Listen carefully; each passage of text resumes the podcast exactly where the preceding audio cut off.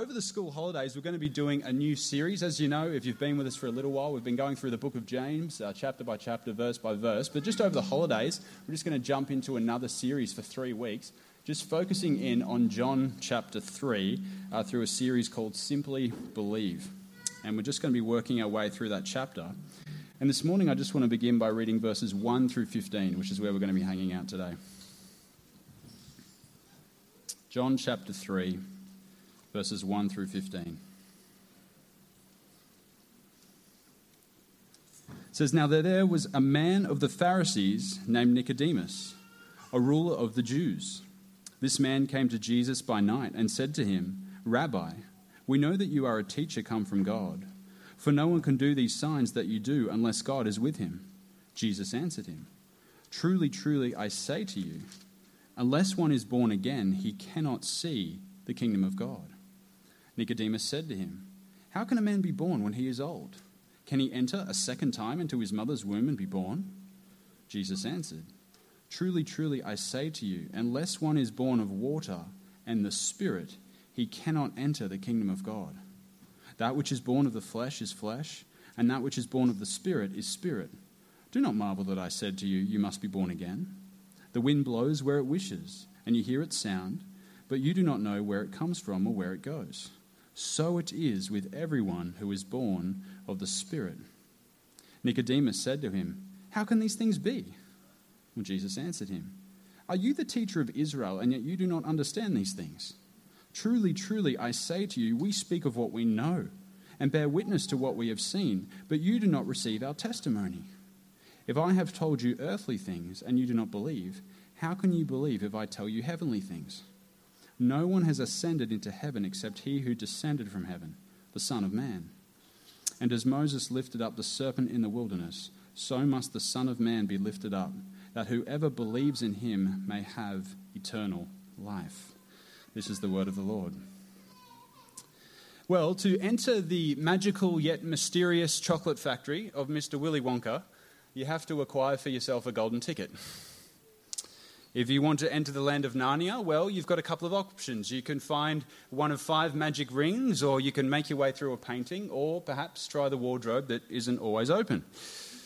And then, of course, as a personal favourite, if you want to get to Neverland, well, you're going to have to find some pixie dust, um, think of a happy thought, and fly your way there yourself. Second star on the right, straight on to morning. These are some of the conditions of entry to some of our most cherished childhood destinations. But what about the kingdom of God? What, what are the conditions of entry for the kingdom of God?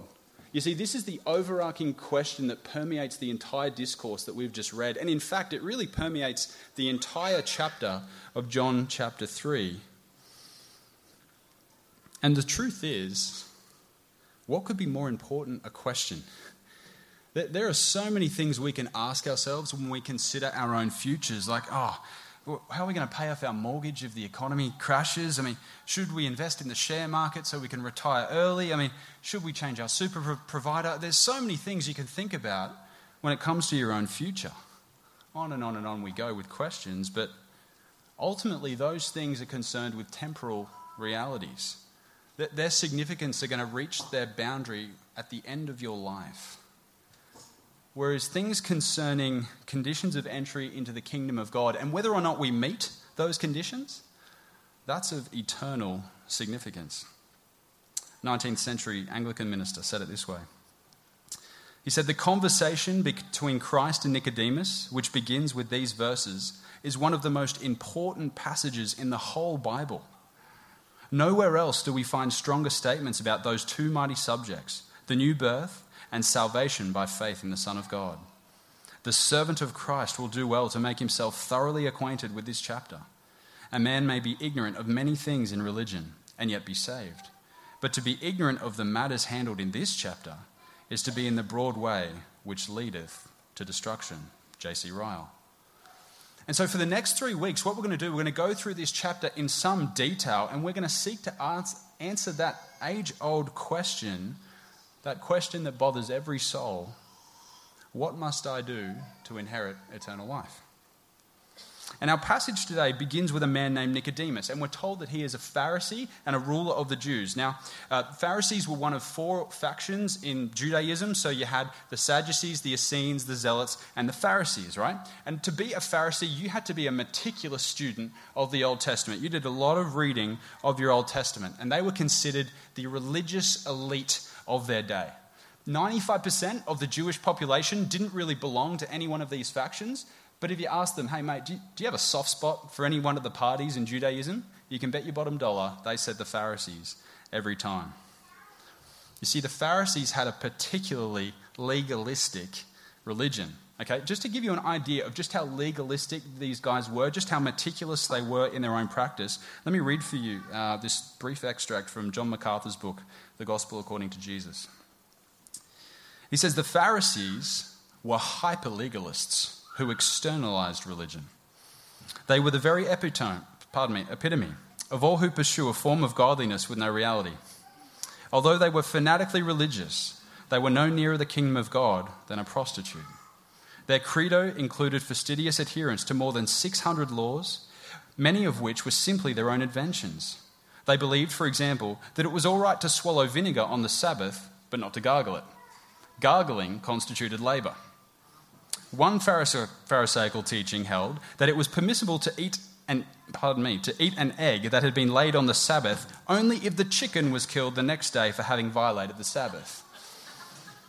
This is how meticulous these guys were when it came to observing their own man made commandments. It's pretty intense, right? But this was the day in the life of a Pharisee.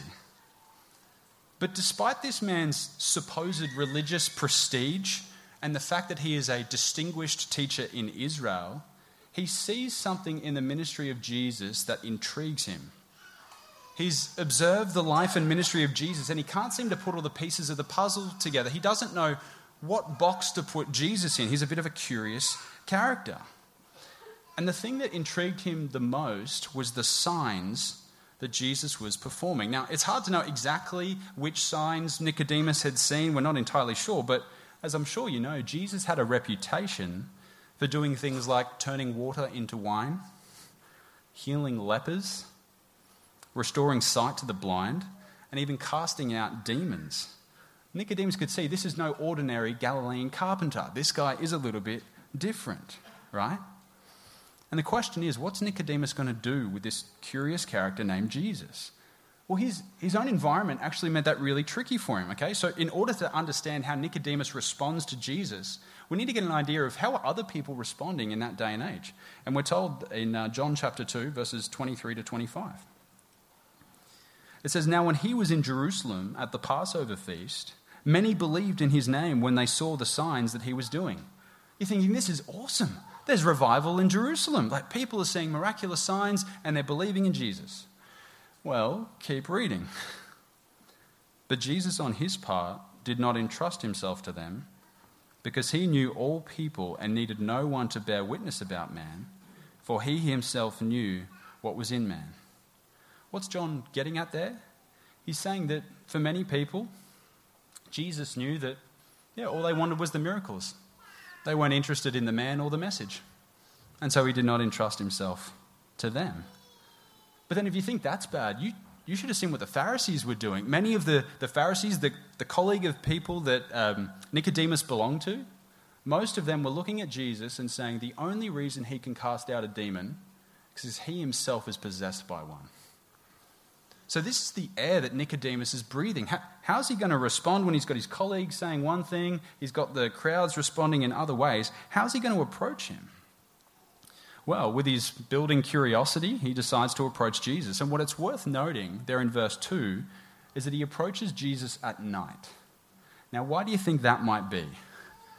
Probably to, being, to avoid being seen by his fellow Pharisees, right? Wouldn't have gone down too well at the local synagogue if they knew that he'd approached Jesus in this manner, right? So it's both, it's both curiosity and cowardice that's informing uh, this approach. And these are the words that he begins with.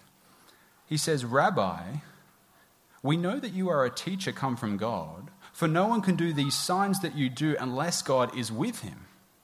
Now, how should we understand what he's getting at there? Well, First and foremost, he calls him rabbi, which is pretty significant. There's actually a little bit of humility in his posture as he approaches Jesus. For, for a Pharisee to call an untrained carpenter rabbi, fellow teacher, that's a big deal. Okay, the modern equivalent would be like an orthopedic surgeon going up to a chippy and calling him a doctor. It's like, yeah, you know, we all use drills, don't we? Like, that's, that's the modern equivalent, right? A Pharisee did not call a carpenter teacher. So that's actually a big deal. But at the same time, as much as he acknowledges him as rabbi, he kind of picks up his Pharisaic clipboard and he comes to audit Jesus. And his words really come in the form of an implied question. In effect, he's asking, Who are you? I mean, we can see, me and some of my colleagues, we, we can see that you come in the power of God, but are you any more than that? With his little Pharisaic clipboard. And what you notice is that Jesus doesn't actually answer the question at all. Instead, Jesus goes after the false premise behind the question. In effect, what Jesus says to him is, You claim to have sight, but the truth is, Nicodemus, you can't see at all. In fact, you are totally blind. You say that you can see that I come in the power of God, but truly I say to you, unless you're born again, you cannot see the kingdom of God. This Pharisee came to audit Jesus now Jesus is auditing him. And Nicodemus just doesn't have the categories to understand what, what Jesus is saying. You see, Nicodemus had a very distinct understanding of what the kingdom of God meant and what it meant to be a part of that kingdom. You see, he was waiting, like many Jews in his day, for a day when God would send a Messiah, a, a Davidic king who would come at the end of the age, at the end of history, and he would bring swift judgment on God's enemies and he would usher Israel into a time of flourishing, into a, in a time of resurrection existence in the kingdom of God. He's waiting for that day. So for Nicodemus, the kingdom of God is a future reality. And then for the most part, it's actually an exclusively Jewish reality. He thinks all Jews are just going to flash their passport and they're going to get welcomed into the kingdom of God. And he thinks because he's a Pharisee, he thinks he's going to be flying first class. He thinks he's got the golden ticket by sheer virtue of his pedigree and his piety. That's what he thinks when it comes to the kingdom of God. But then Jesus arrives on the scene and he has a very, very different view of the kingdom of God. You see, Jesus begins his ministry. You can read about it in Mark chapter 1. The words are like this The time is fulfilled and the kingdom of God is at hand. That is to say, it is here, right now. Repent and believe in the gospel.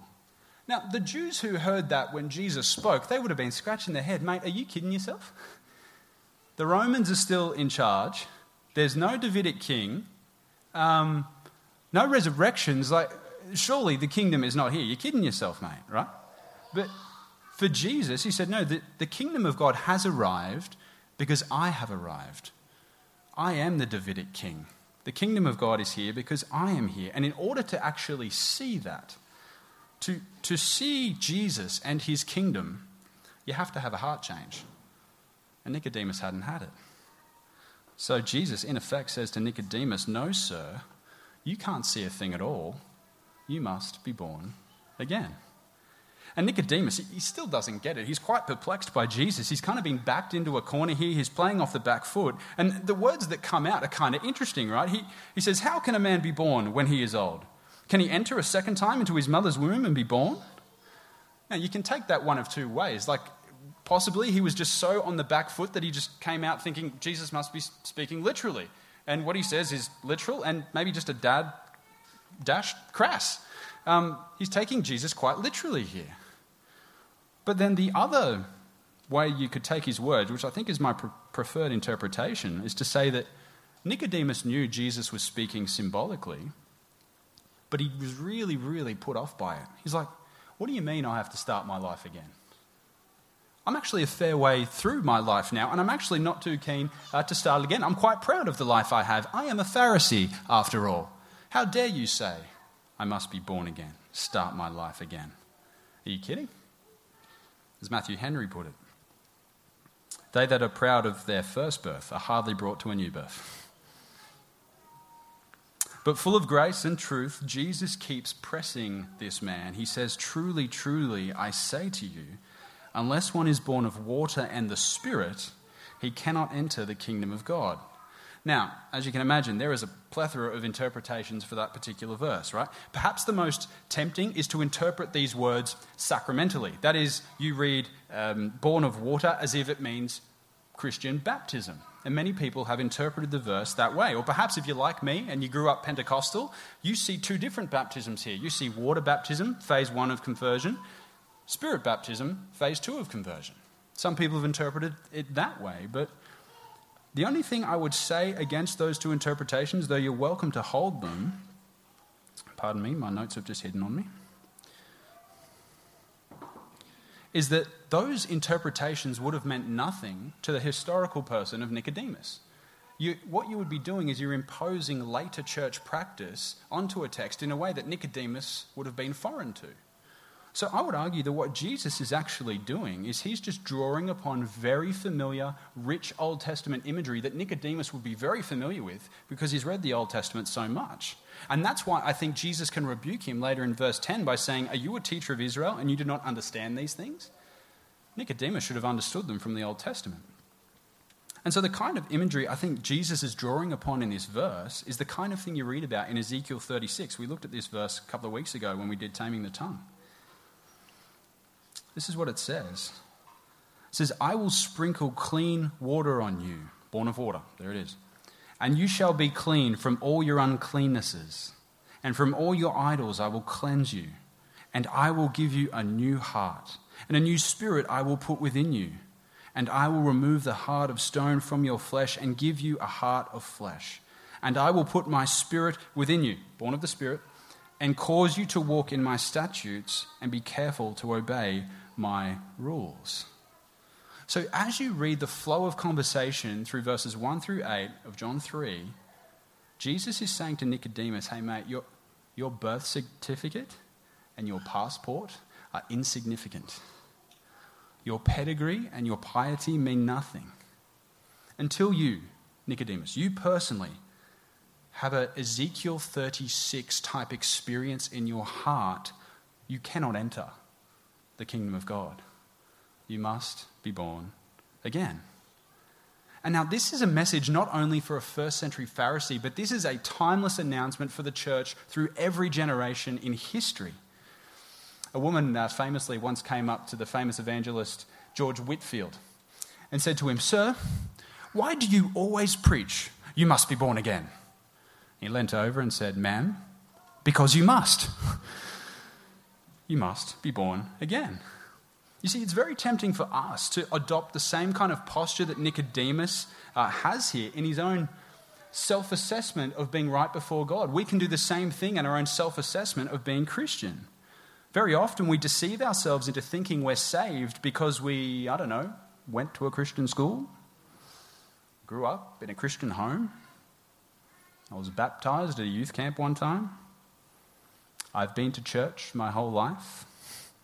I ticked the right box in the last Australian census. I've memorized the Westminster Catechism. Oh, and I've never been drunk before. I must be saved. You see, we can deceive ourselves into thinking we're saved, and we actually subscribe to false assurance. And historically speaking, this has come up a number of different ways. This, in fact, this is actually one of the dangers that you can read about in history of Christendom.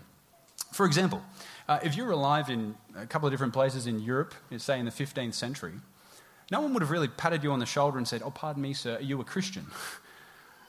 For the most part, your Christianity was assumed. It was a, it was a societal phenomenon, right? It was your, your town and your nation were probably Christian. There was no separation of church and state. It was a, a shared thought that if uh, a certain town or nation had a common, unanimous religion, then it would prevent civil war. So you wanted everyone on the same team uh, in terms of their religion. And so often, no matter what was going on in the hearts of the parents, all the babies in town were baptized, and it was considered that everyone was a Christian. But here's the problem with that um, when everyone's a Christian, no one is what you end up with is nominal Christianity. It's Christianity that exists in name only, which is a concept that is just so far removed from the New Testament, it's not funny. And this has popped up so many times in church history. For example, I was just reading this week about the, the history of the United States when uh, they just made their way over to the New World and they're up there in New England in the 1660s. They feel that God has sanctioned their quest to the New World. to Christian nation where all the laws are informed by Christian values and virtues. And it was actually, for a time, very easy to be part of a church without actually being born again, without even professing faith. Uh, it got to a point where um, they developed something that was later called the halfway covenant, where people were wanting to be part of church membership, but they said, Yeah, look, I haven't experienced grace in my heart, but I wouldn't mind my kids getting baptized, and I wouldn't mind the social and political benefits of being attached to a church. And so often, what they did is they let people have this kind of partial membership where they were part of the church, but quite openly, they said, Yeah, the grace of God has not hit my heart. And so it took the miraculous revival of the Great Awakening through the preaching of guys like Jonathan Edwards to remind people of the radical new birth that is true biblical Christianity. It happens throughout history and it can happen to us today. You see, we need to be reminded that Christianity is not something you inherit, it's not something that's nationalistic, it's personal, it's experiential. And Jesus goes on to say it's actually very, very mysterious and even supernatural. Look at what he says there in verse 8. He says, The wind blows where it wishes, and you hear its sound, but you do not know where it comes from or where it goes so it is with everyone who is born of the Spirit. You see, this, this great mystery of being born again, of having your heart made alive by God Himself, is what theologians refer to as the doctrine of regeneration. Uh, just to try and define that for you, this is from Wayne Grudem. He said, Regeneration is a secret act of God in which He imparts new spiritual life to us. That's what regeneration is. That's what being born again is. And the truth is, the reason God has to impart new spiritual life into us is because before we actually come to know Christ, we're spiritually dead. It's very popular for people to say today, oh, yeah, I'm not Christian, but I'm actually very spiritual. no, you're actually dead, according to the Bible. You see, the, the imagery the Bible uses, it, it's a pretty bleak diagnosis. It likens our spirituality before Christ to a corpse. Let, let, let, me tell you, if it's not plainly obvious, corpses do not impart life to themselves. If a corpse has life imparted to it, it is a total and utter miracle. The Apostle Paul spoke about it in Ephesians 2. He said, And you were dead in the trespasses and sins in which you once walked, following the course of this world, following the prince of the power of the air, the spirit that is now at work in the sons of disobedience among whom we all once lived in the passions of our flesh, carrying out the desires of the body and the mind, and were by nature children of wrath, like the rest of mankind. But God, being rich in mercy, because of the great love with which He loved us, even when we were dead in our trespasses, made us alive together with Christ. Have you ever seen that in someone's life when they get made alive by Jesus. It is incredible. It's the most incredible thing you could ever witness. For me, this was particularly apparent and potent when I saw it in the life of one of my younger brothers. He'd recently graduated high school. Let's just say he had a very thorough schoolies experience. He could drink alcohol like it was apple juice. And uh, in the week leading up to his 18th birthday, let me tell you, he was getting ready to turn 18. He had a big night planned, right? But then one of his best mates dragged him along to a youth service, like an Easter service on a Friday night. Um, the, the, way he got him along was quite funny. He said, Oh, there's going to be some pretty girls there. And that got my brother along. Well, he thought he was going to get the girls. What he got was the gospel. And he was radically changed. Total transformation. The Spirit of God made his heart alive. Literally, the, the very next day was his 18th birthday party, and I wanted to get out a microscope and examine him. Like, who, who are you? What have you done with my brother? He's gone.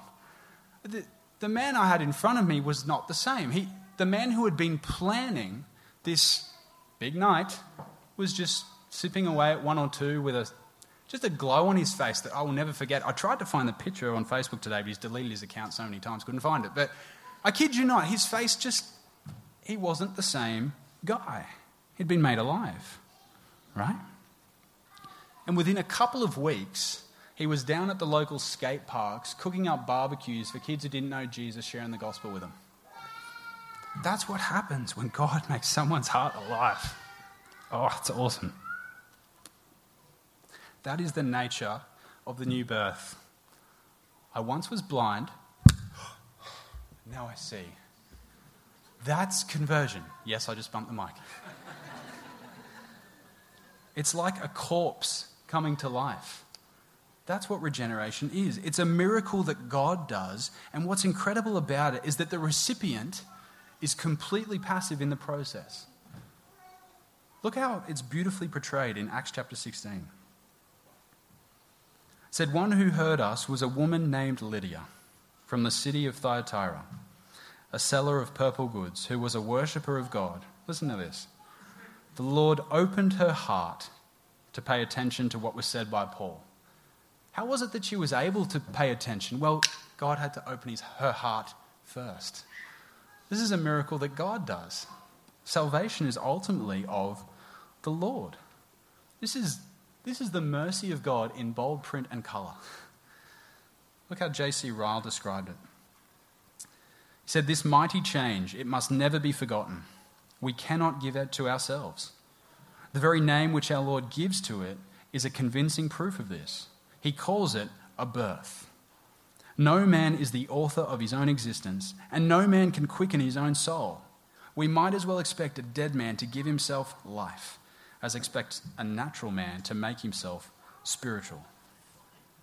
Now, at this point, you might be asking, uh, Jaden, how, how will I know if my heart has been made alive? I, I think it's happened. I'm pretty sure it has, but um, Sometimes it's easier when you compare one testimony to another. As Charles Spurgeon put it, sometimes the, the winds of the Spirit is a total hurricane. My brother, total hurricane. Other people, gentle breeze. So sometimes it's, it's hard to tell. For me, I, I, I couldn't tell you exactly when my heart was made alive. I'm, I grew up in the church. It, my heart may have been made alive primary school, possibly, but I couldn't guarantee you. It might not have been until late high school. I, I can't tell, but I know it's happened. He's made my heart alive to the gospel.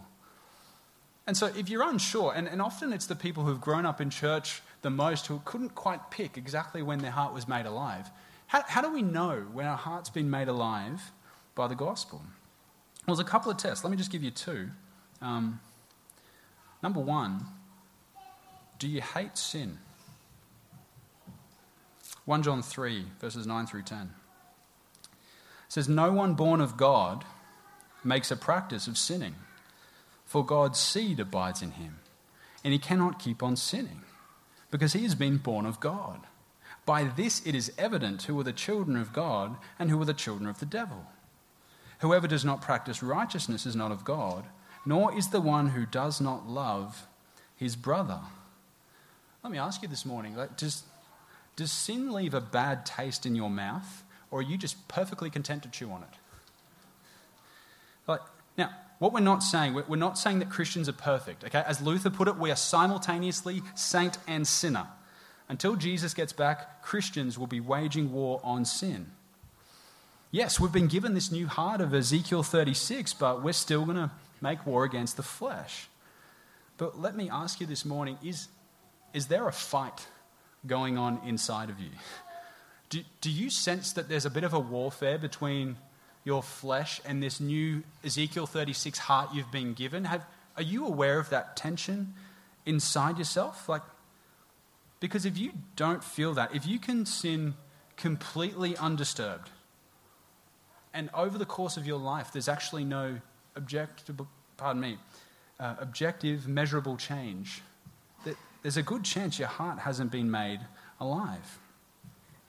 Now, let me pause there for a moment. That let's remind ourselves the life of the Christian becoming more like Christ is absolutely the game of the tortoise and not the hare. Okay, it's usually slow, It's often two steps forward, one step back, and sometimes, because we're sheep that go astray, we get stuck in the mud and it looks like we're not even moving at all. Occasionally, we even go a little bit backwards.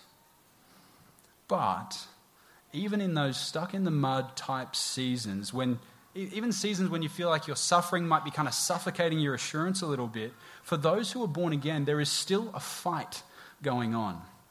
Even in those moments when you fail, if you, even if you're failing repeatedly, there's still a war going on where you still feel the Spirit of God is trying to move you forward. Sin won't taste the same when your heart's been made alive. That's the sign of a regenerate heart. You'll feel a fight inside you. Second thing, do you love God and your fellow Christian? 1 John 4 7 through 8. It said, Beloved, let us love one another, for love is from God, and whoever loves has been born of God and knows God. Anyone who does not love does not know God, because God is love. Let me ask you, do your, do your affections get stirred when you hear about God? Does, is the gospel a delight to your heart, or is it something you stumble over? Do you treasure the Lord Jesus? Do you long to hear him speak through his word? Can you say with the psalmist, Taste and see that the Lord is good? And then, furthermore, does that love for God manifest itself in the way you treat your fellow Christian? I love Jesus, I just hate his bride. Just not a thing, according to 1 John 4. The heart that's been transformed by Jesus cannot help but fall in love with him and his people. Is that evident for you? You see, a regenerated life will always follow the regenerated heart. You can measure it, you can see it. And so, Nicodemus, having heard all of this, he's, he's got his tail between his legs now.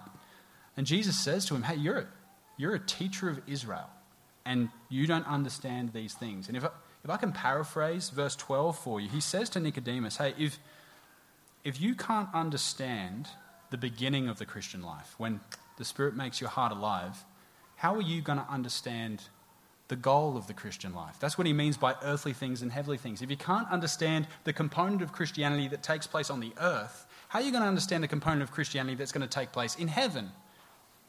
If you can't recognize the arrival of the king and his kingdom, what makes you think you're qualified to talk about the consummation of the kingdom? Jesus tells him, Hey, I know you've been teaching on the kingdom of God your whole life, but I've read your thesis and it needs a total rewrite. you are not qualified to teach on such things. Only I'm qualified because I'm the only one who's come from heaven. I'm the only one who can speak of such heavenly things. But the conversation doesn't end there. Oh, it's true. Jesus has had to do the hard work of deconstructing Nicodemus' self righteousness, but Jesus doesn't leave him there, he points him forward. He doesn't leave him with some vague instruction, oh, just go have a new heart experience somewhere. no, no, he points him to the very means that God employs to bring that about. And he says it there in verses 14 and 15. And as Moses lifted up the serpent in the wilderness, so must the Son of Man be lifted up, that whoever believes in him may have eternal life. You see, what Jesus does now is he alludes to a story that Nicodemus would be very, very familiar with. It's a story from Numbers chapter 21, verses 4 through 9. We won't read it now, but I'll summarize it for you. The people of Israel were traveling in the wilderness, and they made a very, one of their many, harsh complaint against God. They accused him and said, You have brought us out here to the wilderness to die. Even though he'd miraculously rescued them, that's what they accused him of. And so God, he, having known that his children were quite prone to a tantrum in the wilderness, he, rightly so, he punishes them by sending poisonous snakes into the camp, such that many people in the camp of Israel died because of the poison of these snakes. And some of the people who were still alive were going, Moses, please pray to the Lord that we might be rid of these snakes. What, what, what can we do for forgiveness? Where does our salvation lie? And the Lord said to Moses, Go and make a bronze serpent. Now, bronze probably better translates copper. Copper is red. Red is symbolic for atonement uh, in the Old Testament. He said, I want you to fashion for yourself this bronze copper serpent, and I want you to set it up on a pole and tell the people that all they must do to live is look at the bronze serpent. They don't deserve to be rescued, but if they just look to the bronze serpent, I will save them. That's all they have to do. They don't.